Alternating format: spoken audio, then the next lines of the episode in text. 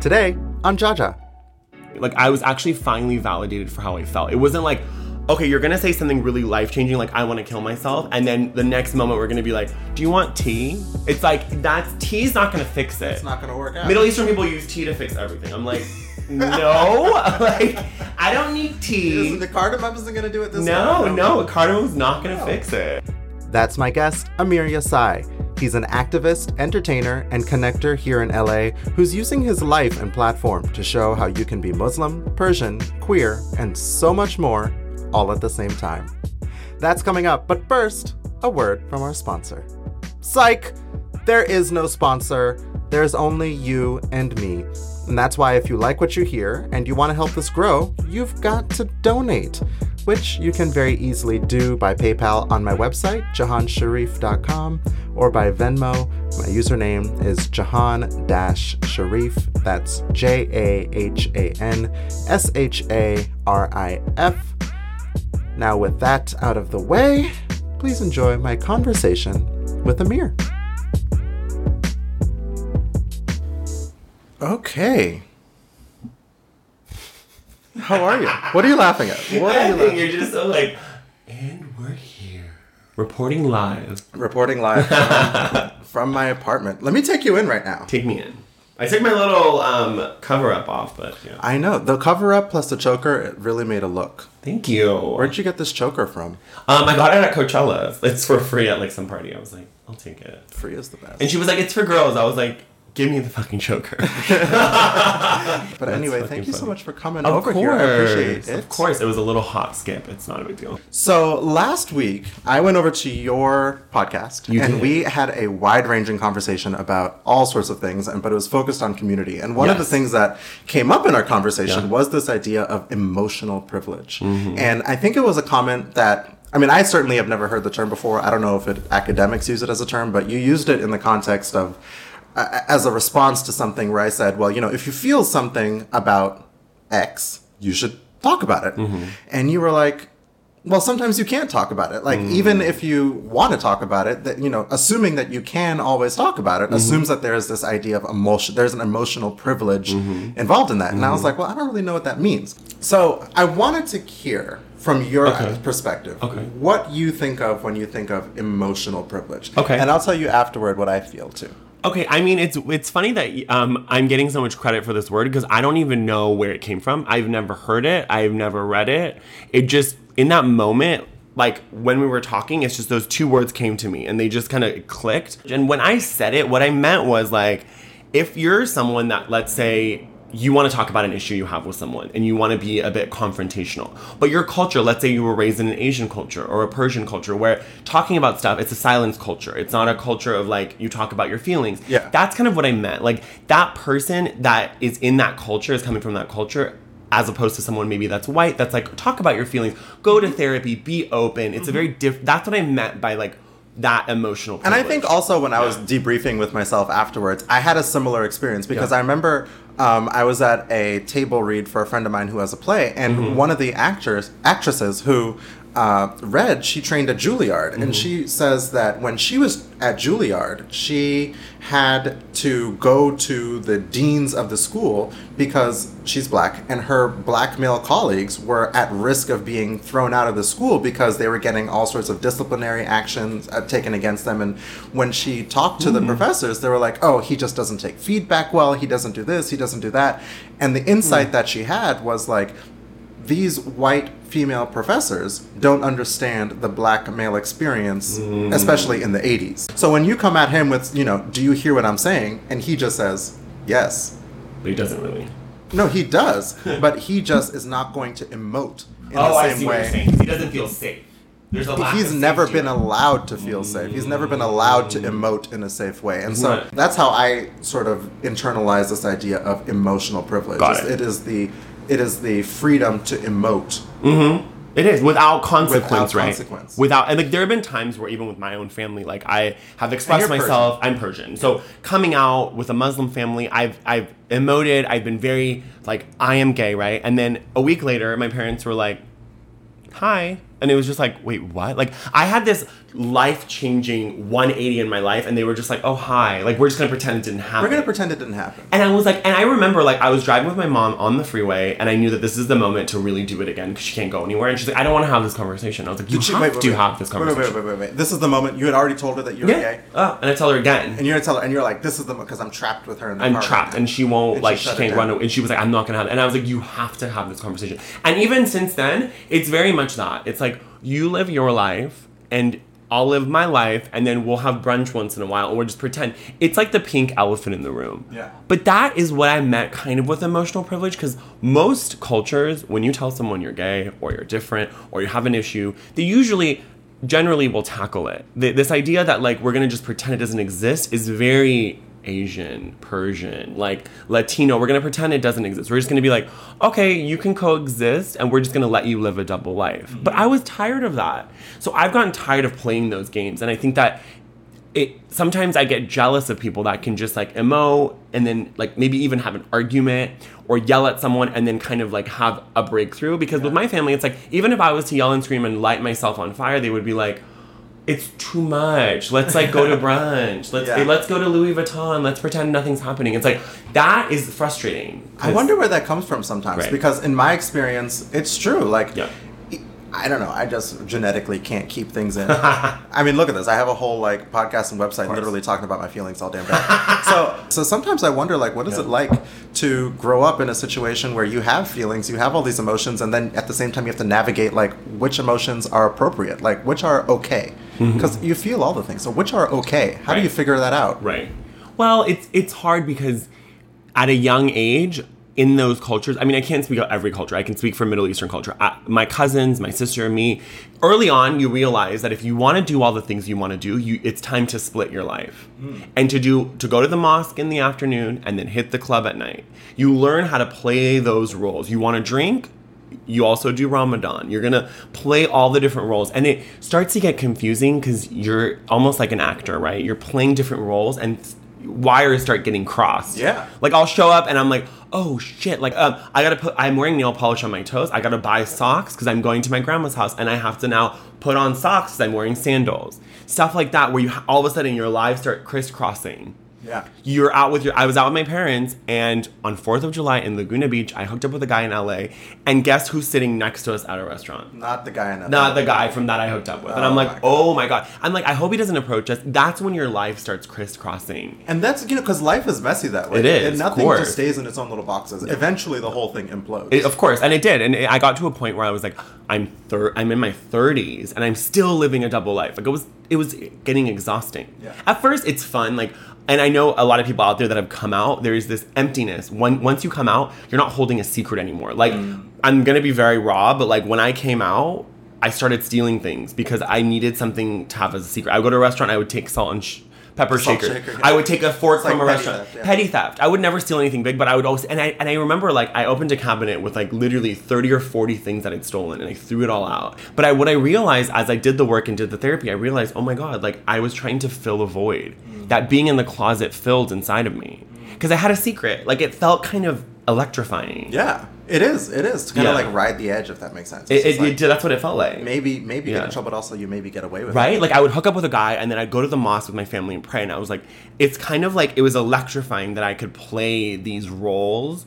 But doesn't that get exhausting? Oh, after a while? oh yeah. Oh yeah. Like I got so tired of it. I was like I can't do this anymore. Yeah. Yeah. See, I think uh, again, fortunately, I'm a fundamentally very lazy person, and so like the thought of having to be like, oh my god, how am I going to think about this? Is like if I have this happening over there and this happening Right. over there and this happening over there, I'm just going to take a nap and like. Well, it, it, it did catch up to me. Well, what is kind of important that I mention for people that don't know is that in that culture, it's second nature. It's Play- automatic. it's automatic. You're it's not like I was actually it. sitting there and going, uh, like I never had to think about it, right? Yeah. Like I, I was like, Wait, so then if you never have to think about it and it's just part of you, how did you come to the awareness that oh wait, this is actually a little bit not right? therapy.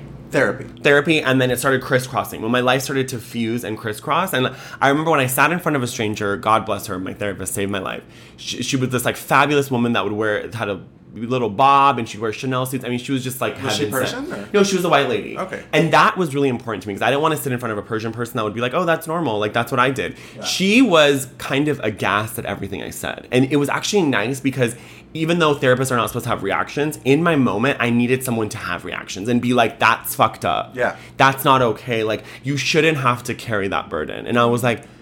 I don't need to do this anymore. like you a I'm gonna break the to live. chain, you know, a different way to live. Exactly, exactly. How did you come to therapy? Because in Persian and Middle Eastern cultures, it's it's not uh, It is not embraced, shall we say? it is not embraced at all. Like, um, my uncle is a, a really well known therapist. He's like, I mean, he can't tell us who, but he's worked with a lot of celebrities and he's worked with a lot of people that he does like trauma counseling and he has a lot of like, you know, alcohol and, you know, abuse centers and he's like very involved. And so there was always therapy in our family, but it was very much like you don't go like that's his job. Like you don't go to therapy. So when It's I for them, it's it's, for for that us. exactly. Yeah. There's there's a lot of othering in Persian culture. We have a lot of um, we think we're better, and there's a lot of elitism. So it's like, I our problems are not that bad. Like you have a roof over your head, you have a nice car, you have a job, like your parents love you. I had people tell me when I was like, I want to go to therapy. No, you're tall though. Like why are you going to therapy? Like you're handsome. Stuff like that where it, like they don't Because understand. those things are connected. Yes. They're very connected. You're handsome and you're tall. You don't have any problems. Of course. So I was like, what? Um, and so when I started going to therapy, I found it through my sister. So my sister wanted to do group therapy with my parents. Somehow she convinced them to go, and then she connected me with this therapist. And when I started going, it was great. And then I was really, I spent three weeks at home. I was agoraphobic. I was going through a really rough. I couldn't get out of bed. I was like, just. And it's funny. In those three weeks that I was at home, my mom never thought it was weird that I never left the house Is there babies home? yeah, baby's home, everything's fine, and we're not we're gonna pretend you're fine. When I told my mom I was depressed, she was like, "You'll get over it." Mm. So that's kind of, and then I realized in that moment they weren't gonna help me, so I was like, I have to seek help, or I'm gonna kill myself. Yeah. That's really where I was, and it, it it sounds crazy sitting here at 33 and saying that because I really, without therapy, I would not exist. So I and I that's why I'm such a proponent of it and I'm so open about it because it like it saved my life. Mm. So when I went to therapy, then she, my mom called her and want, asked the therapist to tell tell her what we talked about. And my therapist like I can't do that. But even that bridge like that breach of like coming into my private space and wanting to take it over is very Middle Eastern. Yeah. like we're doing it out of love. We don't want you to be gay because it's a cult and they're gonna like something bad's gonna happen to you. I've had them. They told me that I'll get HIV and that they'll have to take care of me and not my friends. So there's a lot of things that have been said to me where it's like it's unforgivable, but then it's like I'm having dinner with them tomorrow. Like I, it's this weird like I don't under like I try to create boundaries in space, but like in that culture it's just so hard. It's, just- hard to have both. It's, hard to interesting because if you talk about all this having a double life and stuff, and then at the same time with your parents, you can't have the double life. Like you can't have that double relationship, and that makes sense. What, what do you mean double relationship? So relationship? double where it's like I can be this and we can have a healthy relationship. It's like no, either we're not going to talk about this. This doesn't exist, and it's like the relationship is always on their terms. That's what I'm Always. trying to say. Yeah, it is. It is. And it's always like, it- it's crazy because it's like always on their terms. It's like funny. My dad, um, I texted him because I quit my job and I was like, oh, I need a little money. And he was like, oh, I can't give you money and like all this stuff. And, and I, which I understand. I'm a 33 year old man. Like, I get it. But then he turned around and it was like, it was almost like passive aggressive. He was like, oh, I donated money in your name to the mosque. And I'm like, like eh, it just feels like what I was like I remember I got that text and I was like like I get that I'm not your responsibility anymore and I sorry and I don't you don't need to like take care of me but at the same time like it's Like, funny what's that? Like, what's what is about? that? What is that? Yeah, like I I I, I just meant you guys can't see my face but I'm definitely like oh like just rolling my eyes like yeah. I mean, but it, it that's not a neutral experience. It must hurt a little bit. it's like a bee sting like it passes like I'm Yeah. used to it like it But I mean, a lot of these things over over the, over life can. Yeah they can kind of kill you you know what I mean? emotionally kind of get you down and for sure for sure Do you ever talk to your therapist about how to navigate the relationship that you have with your parents in that capacity? I mean, I haven't been in therapy in years, so I, I de- it's definitely something that I've been kind of considering going back because when I came out, like, and I've come out very late. I came out like six months ago to my parents. So it's oh, wow. oh, it's very new. Very new. It's very new, and for someone that's like public, and I, you know, I have these panels at the LGBT center, and I'm talking about being authentic and all this stuff. I realized I was a fraud. So I was like doing all that, and again, my friends were all like, you can again, you can like not be out and still want to live your most authentic life in your own space. But I got to a point where I was like, I need to be out in all aspects. Like I don't want my parents to see this Instagram and have at this point, if they see it, I've already softened the blow. Like I've already told them. Like I had people at the mosque that I guess saw my stand up and they were not happy. And Yeah, it's like, I mean, and also yeah. let's be real. Like, you're not a subtle person. not at all. But So I mean, I don't know if you shapeshift when you go home or something like that. No, but I mean- can't shapeshift that much. But Yeah. what it, but but the, what the thing is that like I am always living my best life and being the most kind of gayest version of myself. I think that what therapy brought to me also was I was able to come out to myself finally. Did therapy So- give you a space to finally have that type of emotional privilege that? Yeah.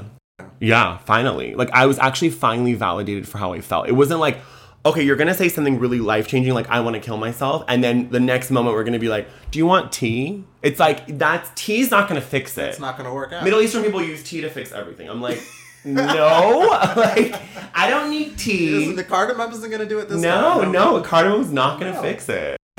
but like, it doesn't fix everything, and I think a lot of um, Persian people, specifically, like they they like to just push everything under the rug, and after a while. There's a mound, and you it's you can't get around it. And I got to the point where I was like, I can't keep doing. So what was it like for you to have somebody validate your experience in a real way, in a non-judgmental, reflected, like real? Mm-hmm. This is this is really happening, and it's actually a little messed up. Like, what was that experience like for you? Um, you mean from the ther- from the therapist? Yeah, from the yeah. therapist. Well, she never actually said. Well, a therapist usually can't say if it's wrong or not, but she, her faces and and the way that she started to carry me, and then I started going to therapy four times a week, so it was very intensive. And I think for a lot of people, they think therapy. If anyone out there thinks therapy is like fun or or, or superfluous or like an extra privilege, it's not. It's a lot of hard work. Like you're digging through your childhood. An example she used, which I really related to, she's like, when you set up your life, you're like a five year old, you're blind, you're setting up cabinets full of like a filing cabinet, right? But you're blind. And then when you get to therapy, you're now seeing and you're rearranging that filing cabinet. So there's a moment where our lives are in jumble and you need to go to therapy to kind of get you to that next level Yeah. is so important. And so for me, it was so nice to have a stranger be like, I don't really care what happens to you, like in that scheme of things, but I also love you. It was a really weird therapy is so weird because like your therapist loves you but doesn't care what happens to you, where your family loves you and cares what's gonna happen to you, so they're worried about you. So when you go to your sister or your mom and you're like, I want to kill myself, they're like, holy shit, because they go into like we want panic mode and they want to fix it. Yeah. You know, and that's but the problem with that is that you're putting a band-aid on a bullet hole. So I had so many band-aids on this bullet hole, like I was categorically depressed. Yeah. And people didn't want to talk about So it. So what did know? therapy? How did how did you work through it over the five years in therapy? Is Yeah. it just talking about it? Um, I mean, it felt great. Like for the first time in my life, I was like, I have a toolkit because I used to have such debilitating like flight anxiety. I used to have debilitating anxiety. I couldn't even go into a store without having a panic attack. Wow. And I remember being like, and people meet me now and they're like, you're so flamboyant and you're so strong and you're and like you're so public and you seem so comfortable, but that is not an overnight thing. Like I work at that. Like there are moments where I have lots of anxiety, but I've learned through therapy to go through it like a wave. Instead of going over it or around it, like that breaks your neck, you go through the wave. Yeah. So I realized whenever I have anxiety, You learned how to feel I things. exactly. I learned how to not only feel things, but also realize that like I'm okay for having those feelings. I'm okay for feeling anxiety about meeting new people, or I'm okay for feeling depressed in a moment and having my mood shift and wanting to go home. Like that's fine. That's okay. But you, but a lot of Middle Eastern culture specifically, I can't speak for other cultures, is that they're like, no, no, no, you're depressed. You're gonna stick it out.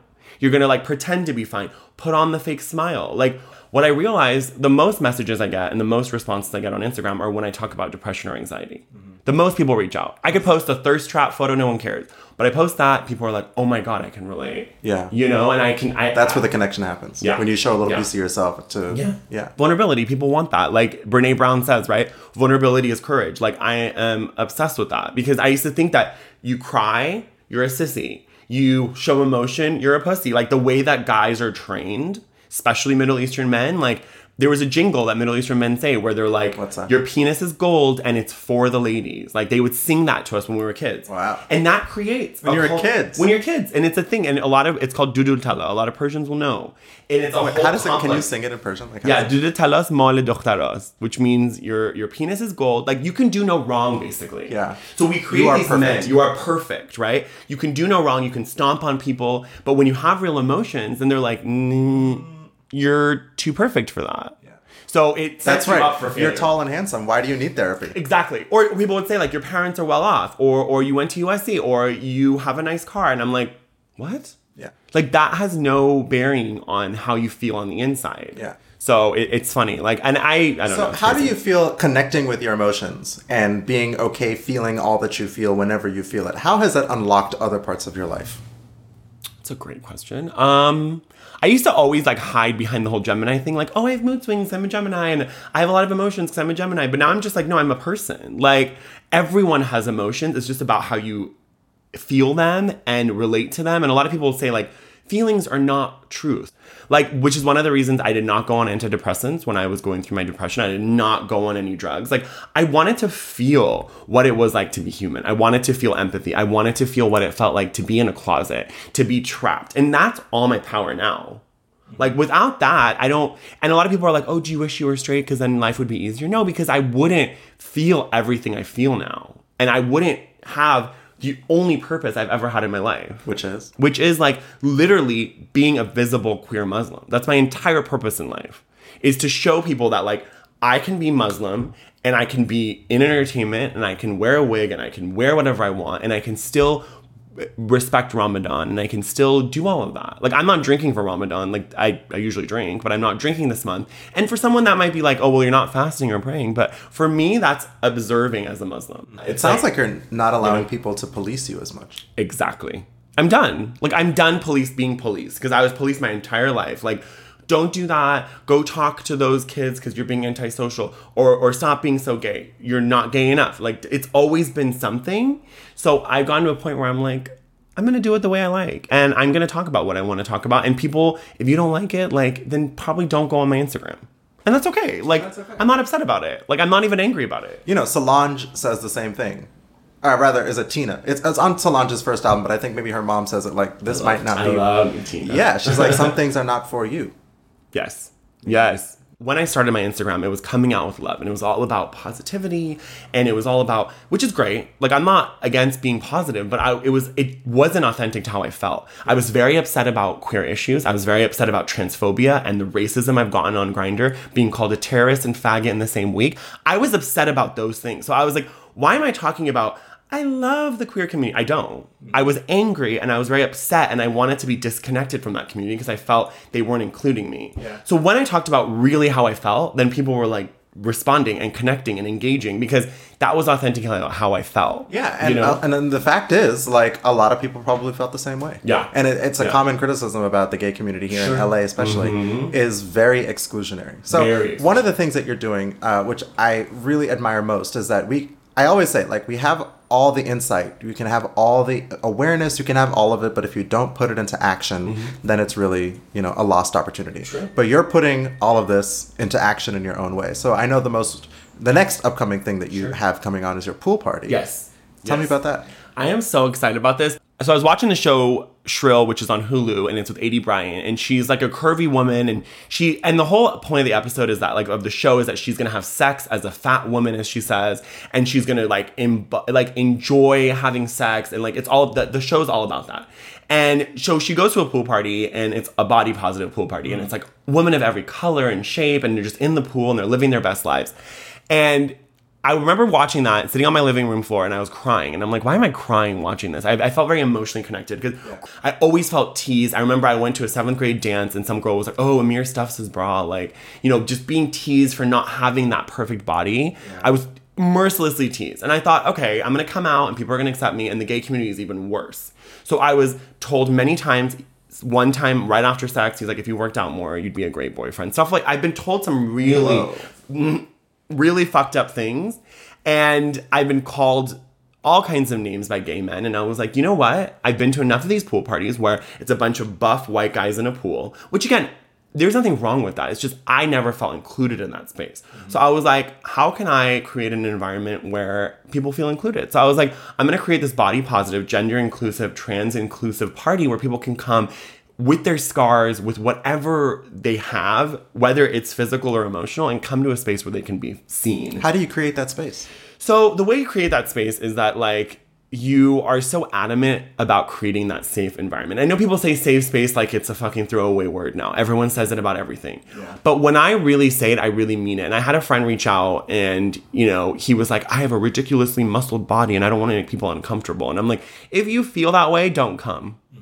If you're already to come in with that like misogynistic, because it's all misogyny. It's all thinking I'm buff and masculine, so I'm better than you because you're more like a woman, because you're feminine. Okay, I've not heard d- that before. Don't get confused, because I'm as, I'm more of a man than you'll ever be. Uh oh. Mm-hmm. Let's not get into a sword fight now. sword fight, I love it.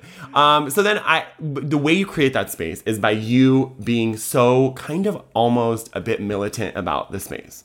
So I'm very clear, and I've been very clear about this. Whenever I do Insta lives or I interview people, if someone's being inappropriate, you got to leave the conversation. And so, the, long story short, the point of the party is that you walk in, there's going to be a mirror, and everyone has to write one thing they love about their body in Sharpie. Yeah. And I'm going to present that at the end of the night, and I'm going to show people like this is your even if if if it's just your knees, you like your knees, great. We're doing something. We're on the right track. Yeah. Because I've been the heaviest I've ever been, but I'm the happiest and I feel the most sexually viable that I've ever felt.